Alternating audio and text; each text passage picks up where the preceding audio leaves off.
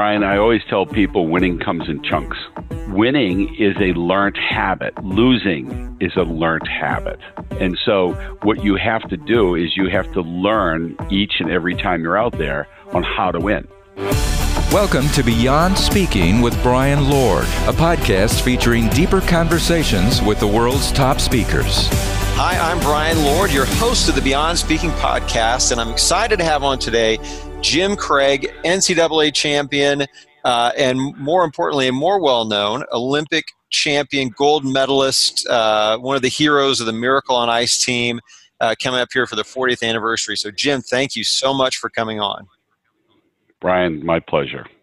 And so you're the one of the big things in addition to the 40th anniversary is that your new book We Win: Lessons on Life, Business and Building Your Own Miracle Team is uh, is coming out. So I'm definitely excited about that. Um, and you're somebody who has done a lot of different things. So uh, you know, obviously an author, you know, coming out with your with your uh, next book um, as an incredibly successful speaker. Um, and then also somebody who's been really successful in business for a long time. Uh, why do you think you've been able to be successful at so many different things? Well, I first I love to compete and I love to learn. Uh-huh. So that's uh, that's something that I think is really important. And in uh, in life, you, you need mentors, and you you need to have dreams, and you need to uh, be able to ask people on how to help you. So all my life is, um, I, I think, real early on, I was able to distinguish the difference between preparing to compete versus preparing to win.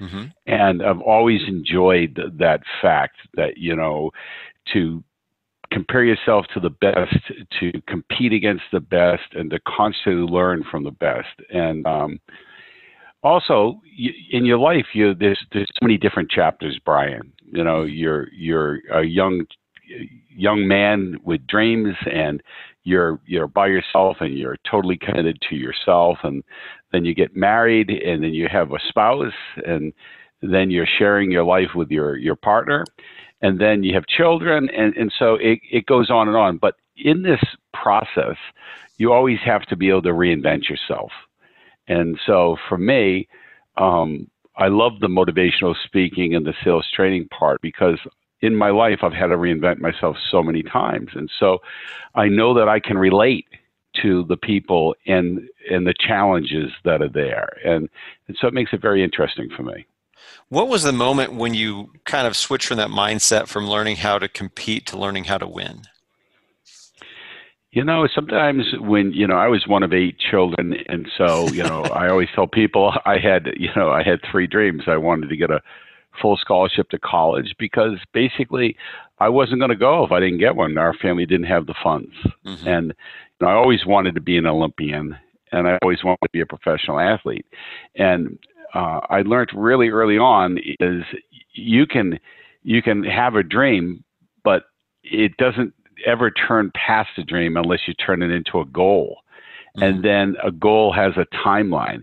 And, and, so all my life, that's kind of the mantra that I've done is I've found mentors on people who could help me. And I, I think a real differentiator for me was understanding the difference between personal sacrifice and opportunity. Uh-huh. And when you get older and you're a parent and you have children, you realize you spend your life making personal sacrifices for your children. Mm-hmm. And all you care about is that they take advantage of that opportunity. Uh, when you think that you're making personal sacrifices when people have provided you an opportunity, I, I think it's wrong. And so I always have tried all my life is to A, appreciate when somebody is providing me an opportunity, and B, making the most of that opportunity when given. What are the ways that you approach that? Uh, you know, if you were to give advice to someone, I know you've talked about having great mentors. Let's say you're mentoring someone. Um, how do you take advantage of those opportunities?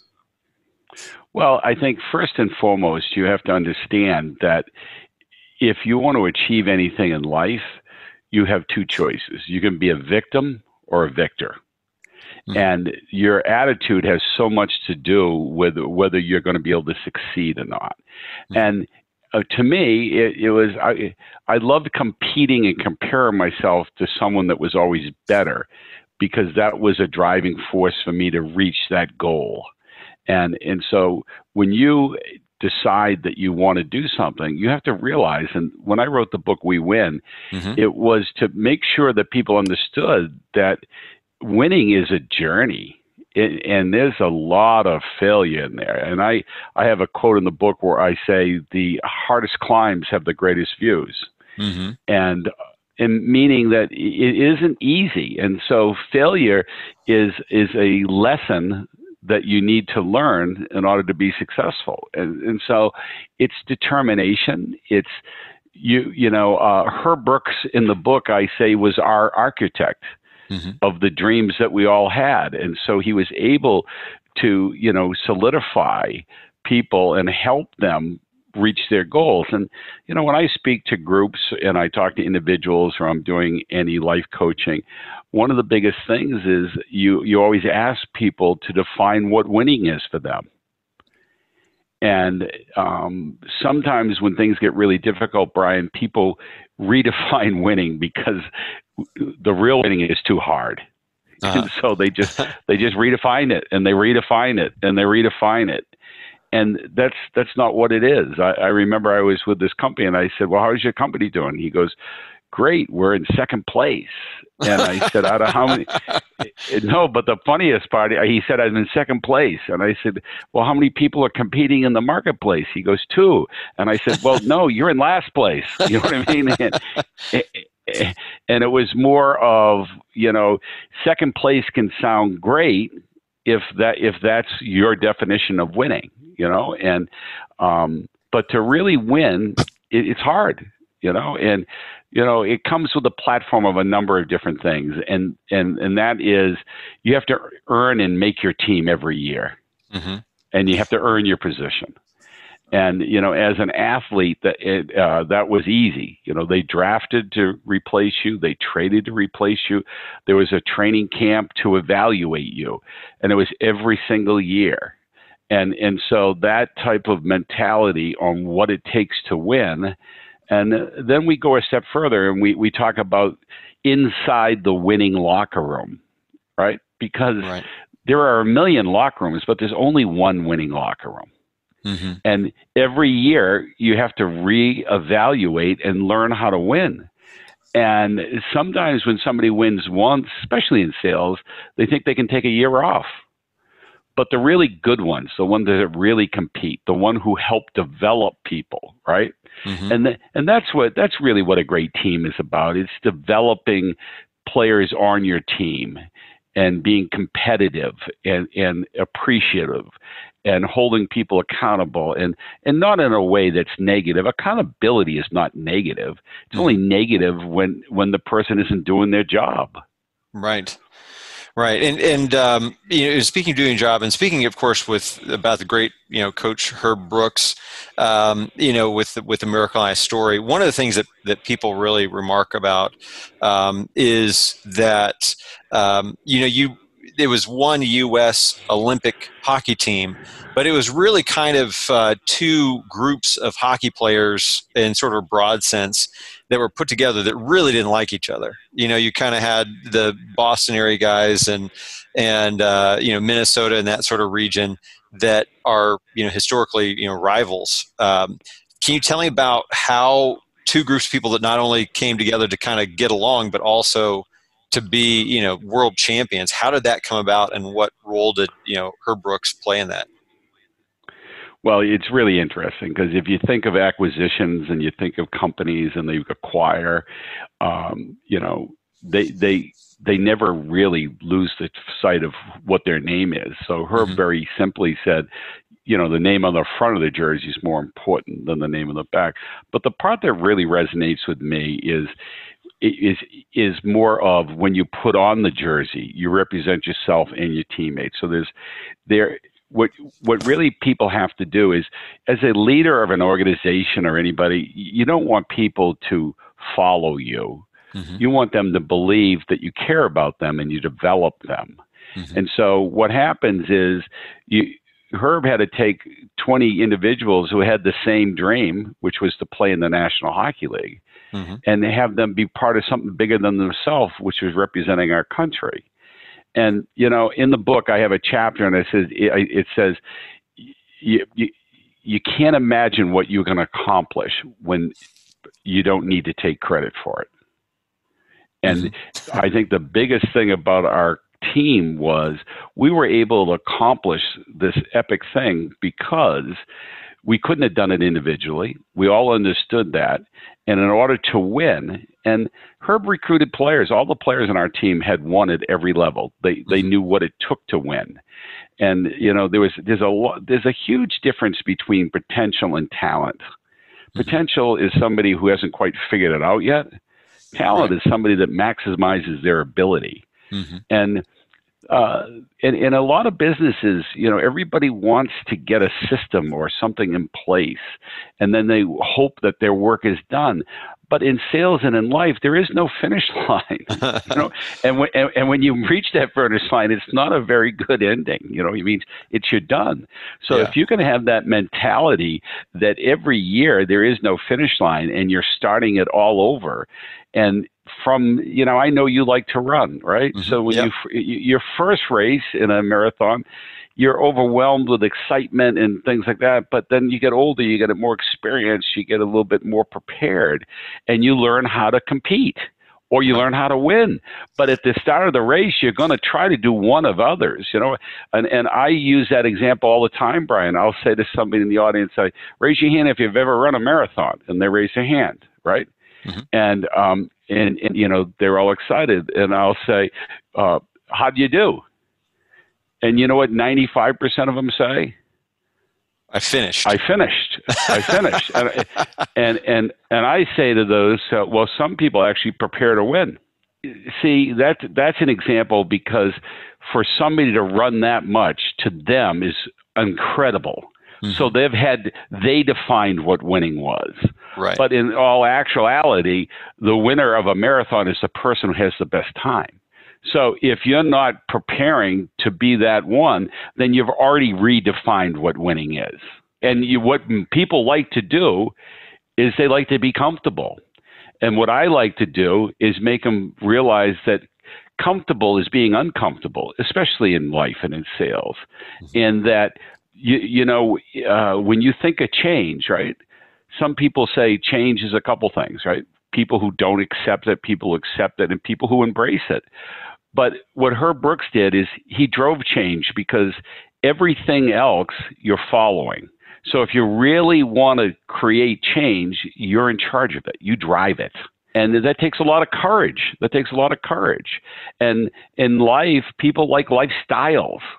You know, uh, how many parents do you know that you know become their their children's friends instead of their parents? Right. It's it's really hard, right? I mean, the easiest thing in the world is to be your your children's friend. The hardest thing is to be their parent. And I, I remember the gift I had. I had that conversation with my son, and, and I said, you know, JD, someday we will be best friends. And when he got married, he asked me to be his best man. And there was a time when we will be best friends, and that time is now, right? Yeah. But my job was to develop him and prepare him for life. And it's not easy. Life is difficult. Definitely, and and uh, you know, in, in taking that to sort of the next step, when you're coming in uh, from the Miracle Eye story, um, where where did you really feel like you had first um, or, or, were able to overcome those things that other people thought were impossible? So you know, you've got the semifinal game, you know, against the Soviets, or you know, even going for the gold medal the next game. Where did you sort of start to believe that you could actually win? Well, it, it's really funny is um, preparation. So Herb Brooks drove change. We played 61 games in preparation for those things, oh, and wow. we did it in a little over four months. No Olympic team had ever no Olympic team had ever done that, and so during the journey is when we prepared and you know the biggest thing that we did against the Russians, and I say in the book, is when whenever anybody played the Russians, they were never in good enough shape to compete with them for three periods. Mm-hmm. And Herb Brooks spent six months training us on how to be prepared. And when we got ahead with 10 minutes left, we didn't hope to win. I always tell people when I'm speaking, hope is not a strategy, think is not a strategy, but preparation is. Mm-hmm. And so we were prepared. And in the last 10 minutes of the game, we attacked. We didn't sit back. We weren't hoping to win. We were going to make them beat us. Mm-hmm. And that's that's the difference between preparing to win versus preparing to compete. How many games did you play before uh, in within the actual Olympic um, uh, games? How many games did you play before you met the Soviets? Five. Five. Six, yeah, there's no. Uh, we, we played a total of seven games. Yeah, so that was the sixth game. So, what was the was the approach the same way for every team? Was it all building up towards the Russians or, or uh, the Soviets, or or how did that preparation go about? Brian, I always tell people winning comes in chunks, right? Uh-huh. And a lot of times you have to get people to believe. And so, uh, in in in business especially if you wait till the end of the year to reward good behavior you lose a lot of people on the way mm-hmm. you know? And, and so winning is a learned habit. Losing is a learned habit. And so what you have to do is you have to learn each and every time you're out there on how to win. And that's what we did in those first five games. And we were prepared and so we never looked further than the next opponent or the next period. And to me, sometimes when challenges are so hard, and I talk about this in the book, you have to compartmentalize. So for me, one game against the Russians was like playing one period against a different team. And how do you become laser focused on the most important part? So that you will be prepared. And for me, it was the first five minutes of a period and the last five. And I would go into the locker room, get totally undressed, and start again to mentally prepared for game two, which was actually period two. At the end, I in the whole Olympics would focus on on winning. I didn't give up a goal in the third period in any of the games, and that's a really important factor. What do you think? Because uh, I know it's you know sort of famously in the in the movie you have uh, the the part where uh, you know I guess maybe describe that for the people who don't know it, where you're really singled out as somebody who is uh, I don't know if you want to say uh, difficult or stubborn, but that plays in good ways and bad ways. Can you uh, describe that story for us? Sure. Most people uh, who watch the movie see that I don't take the test, but what they don't realize is that um, you know, my dream was to play in the Olympics. My mother uh, and I, I made a promise after she died of cancer that I wouldn't turn pro, that I would go to the Olympic Games. But during the Olympics, and right when Herb asked me to take that test, um, my father lost his job. He had no support. My mother had passed. And so I thought it was very selfish of me to, to continue my dream of being an Olympian and not mm-hmm. support the family. So I didn't take that test so Herb would send me home. Mm-hmm. Herb already knew all that. And so even though the movie doesn't do a good job of that, Herb wanted to see what type of character his players had by having them do this disc assessment or a Briggs Myers test. Mm-hmm. And my willingness to give up my dream to help my family was exactly the type of person that he wanted. And so from that and from caring, he was able to provide a loan from my father just asked me if I could do the job. And even though I physically didn't take his test, mm-hmm. I did. And it mm-hmm. was it was out of doing what I consider and what I talk about all the time is in in I call it a moral compass. Family's always first. Doing the right thing is always the most important thing, and keeping your integrity. And so that was the challenge I had, and the movie just didn't have enough time to go deep enough.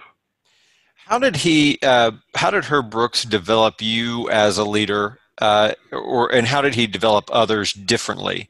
It seems like he he very much had a, a way of sort of his own way, but how did he tailor that to different people? You know, it's very interesting. Is forever uh, in the last 10 years, it took me 10 years to write this book. What I wanted to figure out is in the movie he says i'm not looking for the best players i'm looking for the right players. And i and i really dug deep in to figure out what that meant. And i came up with a conclusion and it was he recruited people that he could coach. Mm-hmm. and so it, that's a that's an important ingredient. And, and so when you think about the players that he had in his team we were all cut from the same fabric. We had know how to win. We were what I call winning underdogs. We had a chip on our shoulder. We were tough enough to be pushed and pulled and and uh, go through that grind that he was going to put us through for six months. And what Herb's ability was is he didn't have a cookie cutter approach for everybody. What he did is he recognized what the person's skill set was and and and I, I say this all the time, Brian, you don't put greatness in people, but you can pull it out of them.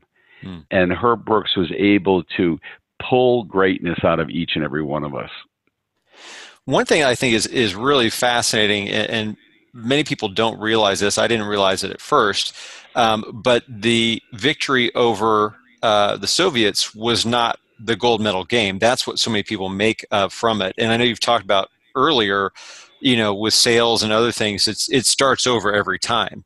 And right. how what was the mental process that you had to go through that you have you know beaten the Soviets, which a lot of places say is the biggest upset in sports history. But that wasn't the last game. That wasn't the gold medal game. What did you What did you and your your teammates and, and Coach Brooks do to I don't know if bounce back is the right word, but but focus and and still compete uh, in the gold medal game. Well, that's why before every uh, keynote I do, and I as we do our conference call, the first question I ask is define winning for me, right? Mm-hmm. Because if you don't define winning, the people who work for you will. And so it was really easy for us. Winning was defined. It was a gold medal. The Soviet game was a semifinal game. We didn't accomplish anything except the right to play in the gold medal game. Mm-hmm. And so, if some people think, "Oh my God, we beat the Russians," was winning, then we wouldn't have been prepared to play the Finns. But that's the difference of making sure everybody goes from what I call the same dream to a shared dream. A hmm. shared dream is when you are committed to the overall objective. So think about it in sales. They have President's Club, they have Salesman of the Year. And if you only care about whether you make President's Club and the Salesman or Woman of the Year, and you don't really care about the team, then it's it's not the same as if everybody cared the most about the team. What do you want people to take away from this book? Well, I, the biggest thing I want to inspire people to dream, right? I want them to learn how to think differently. I want them to understand that it it you're going to have to reinvent yourself a number of times. So you don't ever want to get in a position where you're playing not to lose. You mm-hmm. don't want to be in a job that you're just trying to hang in there for. You don't want to be anything. You want to be inspired and you want to be able to realize what your dream are and you want to pursue them and then you want to figure out how it is that you, everybody can win. And so for me, when people read this book, they they should be inspired. They should figure out what it is that they want to do. They should take some chances. But what they're going to learn is that what we did was not a miracle. It was extremely hard work. But hard work isn't good enough you you have to be you have to not only be, do hard work, but you you can't confuse being busy with being productive, and that's where you have to compare yourself to people that are better. Uh, when you started in this industry at, in, at Premier, that you weren't doing half the things you were now because um, you had to adjust. You have you have to evolve, mm-hmm. and you ha- you have to you have to drive change and some people say, well, I, I really like the way I used to do things. And we were all like that too.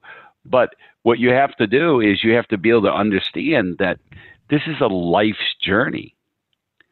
And in your life's journey, you're going to reinvent yourself. And it's okay to fail. And, you know, I always tell people everyone fails. Winners get up the fastest. That's very true. So, what uh, is to put you on the spot here? What is your definition of winning with this book? My definition of winning this book would be to inspire people to look at their life and take a risk and to ask for help.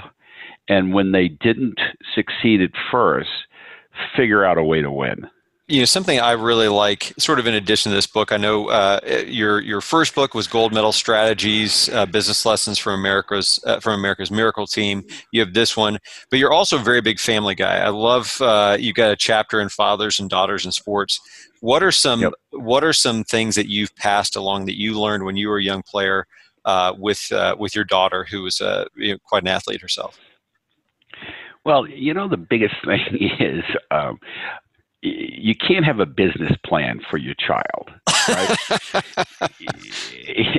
what happens is they they have to be allowed to be passionate.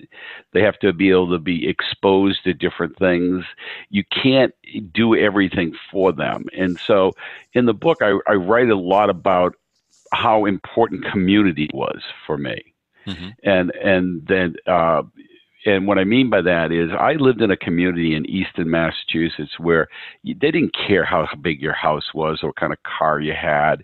You were part of that community, and people within that community helped out, and family did that, and and so what we taught our children was, you know, just look for the goodness in everyone, compete, enjoy competing, and find a passion and then and continue so you understand what passion is.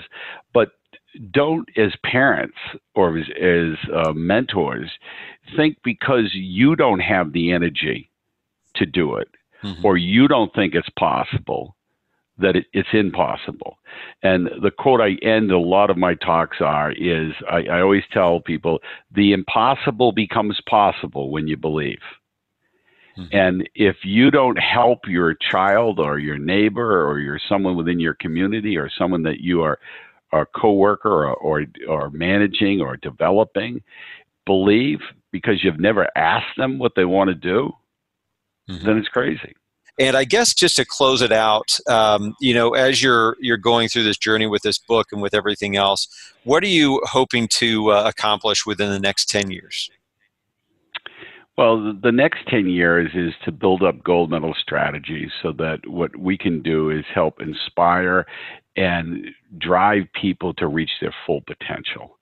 And there's a there's a number of different ways to do that, but to build a legacy so that my daughter who works with me and other people will have an opportunity to get in this field where it, it's not a niche, it's it's hard work, and you have to constantly stay relevant to uh, a whole bunch of people. And, and, I, Brian, I got a laugh the other day. I was I was talking, and at the end, I took Q and A, and uh, one of the folks in the audience says, uh, "Mr. Craig, what do you think about millennials?"